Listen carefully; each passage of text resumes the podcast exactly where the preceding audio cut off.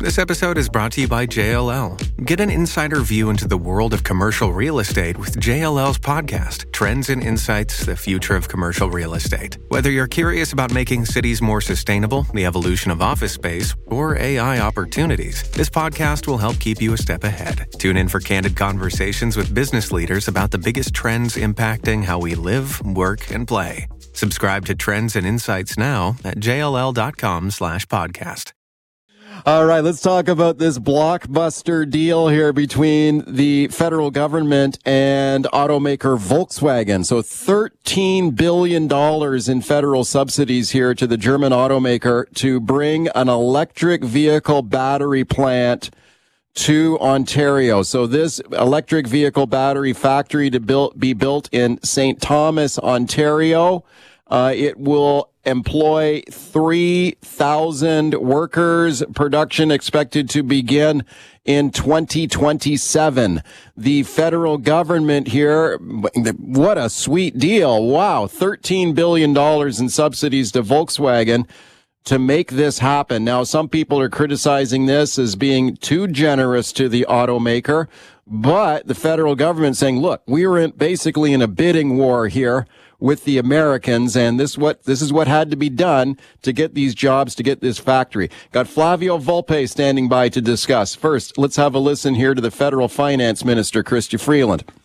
It means ensuring that Canada, which is a major car producing country today, continues to be a car producing country as we move to electric vehicles. That's the finance minister. Don't forget about those very aggressive targets here in Canada for electric vehicle sales in the country. Wow, what a major deal this is. Let's discuss it now with my guest, Flavio Volpe, President, Automotive Parts Manufacturers Association. Very pleased to welcome him back to the show. Flavio, thank you very much for coming on today. Thanks for having me on. I just left uh, the announcement, and it is a it's a blockbuster, but it's also a community builder. And uh, we talk about up to 13 billion uh, and a lot of people are dividing that by 3,000 jobs or the 30,000 spinoffs. It's not yeah. really how we hand out money in this country. You know, if, if if all it was was a job count, then you know, put together 50 million dollars. Let's give uh, a million people access, and we can all be lumberjacks. What what what's happening here is this company is going to make a million batteries a year. They're twenty five thousand dollars each there is a $200 billion output that comes from this investment, and the money from the feds does not flow up front. It flows in part after every year. You make the batteries, you've employed the people, we see the factory, do your filings this year. Oh, you qualify for X amount, this is when you get it. And so it's it's not a cash on the barrel uh, deal like when uh, when we bailed out GM and Chrysler, uh, who needed emergency cash flow in 2009, and that was a great deal. We needed to save the sector then. This is this is a pretty big carrot, uh, but it's for yeah. the most advanced product for the biggest car company in the world, and I love it.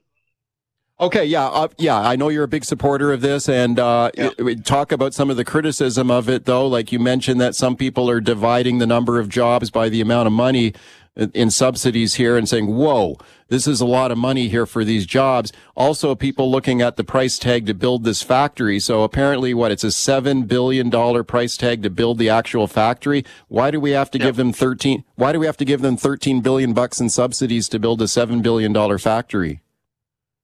Well, the, so this is the way the numbers break down. It's a $7 billion right. factory and there's 1.2 billion dollars in subsidies. That's that's about the going rate, probably a little bit less uh, than for every other automotive investment around the world. So either either you want to be in the automotive business, you could choose not to be. But if you want to be in the big leagues, there's that's the franchise for you. The rest of eight to 13 billion is we will uh, pay back on production the the the way the numbers work here is the return on investment is five years. You know people like to talk about oh here's the big number and then this is the number of jobs. Well if that was the way that you calculate return on investment construction companies development companies wouldn't build houses. Uh, nobody would build roads and there would be no tech companies. What that money goes into is capital that creates a product that then that product gets taxed. You know this is a this is a this is an, a facility and investment that's going to generate 25 billion dollars to 40 billion dollars in net tax revenues through its first 20 years. That goes back into the economy across the economy so that it pays for the right. types of jobs that have no return like hospital jobs. You want to go to the mm. hospital? There's no return on investment at the hospital. How do we pay for that? We pay for that with investments like this that generate the money that that that funds a sophisticated advanced modern society Okay, Flavio, can you tell me a little bit about the spin-off effects here and the economic impact outside of Ontario? Because, you know, we're all Canadian taxpayers here. There are taxpayers in BC. Well, wow, this is 13 billion bucks of, of my money to create jobs in Ontario. Will there be a benefit for the rest of the country? Yeah, it's twofold. There's a lot of critical minerals that need to be uh, uh, mined to put into the batteries, uh, the cells that go into batteries. Those minerals are in the ground across the country, uh, mostly Quebec and out west. Uh, there is uh, these batteries and these cars go from being 40 volt platforms to 800 volt platforms, which means they're connected and autonomous. A lot of the technology, uh, applied technology, as far as AI goes across this country. One of the biggest nodes in AI is is uh, is Edmonton, and I don't think that people know that. Uh, and then uh, the types of uh, federal taxes that get raised here get invested across the country uh, where they're required. And you know, I've always said there has to be a real balance here. If we're going to force companies to electrify, which means they're going to have to, they're going to get off the the natural resources that have uh, paid for a lot of this economy that come from out west we've got to help transition those people and those provinces. Well, what you do is you take this revenue that comes uh, in through Ontario and then you spend it back across the country.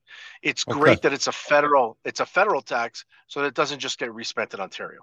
Okay, speaking to Flavio Volpe, Automotive Parts Manufacturers Association, $13 billion in subsidies for Volkswagen on this battery plant. Now, as you know, there there is criticism that this is too generous to this company. Uh, the federal government, and like you said, you say that this is this is the cost of playing in the big leagues here. The government is saying that there were other competing jurisdictions are also off, offering generous subsidies to this company, and this is just the the price of getting this this uh, this factory. Let me play a clip here for you, though, from one of the critics here, Franco Terrazzano Canadian Taxpayers Federation. He thinks this is a bad deal for taxpayers. Here's what he has to say, then I'll get your thoughts. Respectfully, if the United States wants to dole out corporate welfare to multinational corporations, we should say fill your boots. But we should not uh, engage in a battle of who can waste more taxpayers' money. Flavio, what do you say to him? I mean, I think Franco's doing what he's supposed to do for the people who pay him, uh, even if uh, most of it is bullshit. You know, in the end, uh, it, it's the same. Th- should we subsidize the resource companies that build the economies of the West. Never hear a complaint out of me. You you have to invest in an economy to get a return from the economy. And if the biggest, best economies in the world are investing in the biggest and best companies and technology in the world, maybe there's something in those best practices. I mean, if you want to get a media hit every time somebody does a government investment, go and work at the Canadian Taxpayers Federation. The rest of us are making things that pay for mortgages and food on people's table. Okay. Speaking of making things, let's talk a little bit about these uh, electric vehicle sales targets in Canada because one of the reasons that we want to build this factory, the government says, is look, we're electrifying vehicles in our country. We have very aggressive targets here for electric vehicle sales. Uh, six, 60% by 2030, 100% electric, new electric vehicle sales in Canada by 2035. That is the official target. Let's here's Justin Trudeau talking about it, and then and then Flavio, I want to ask you if this is if this is reality, if this is realistic to hit these targets. Here's the Prime Minister. We're moving forward with specific targets of 20% electric vehicles for all new sales uh, in uh, in 2026. 60% by 2030 and 100% by 2035 and with the kind of demand and the kind of solutions being brought forward by the auto industry, uh, it would surprise it wouldn't surprise me for us to reach some of those targets ahead of time. Okay, Flavio, I know you've expressed some uh, skepticism about whether these targets can be hit. if we if VW comes here and starts making all these electric vehicle batteries, is it possible to hit these targets now? Those are two separate issues. I don't think the targets are, are going to be realistically hit in the Canadian market unless we address charging infrastructure, especially for people who have street parking or they live in apartments, condos, uh, townhouses. I don't know where they're going to uh, charge. So, and we've got to do that very, very quickly. And then where are we are we going to process the lithium and the other minerals fast enough to make those batteries for Canada? The VW investment is geared for the US market and they okay. make 1.25 million cars in the US and the US federal government said we will spend all the money we need to to get to 67 by 2032 so the the answer on uh, VW is is Washington serious uh, let's see I mean I think those are overly aggressive numbers but I'm very glad that those companies are betting on us as the best place to reach it Hey, Flavio, last question for you.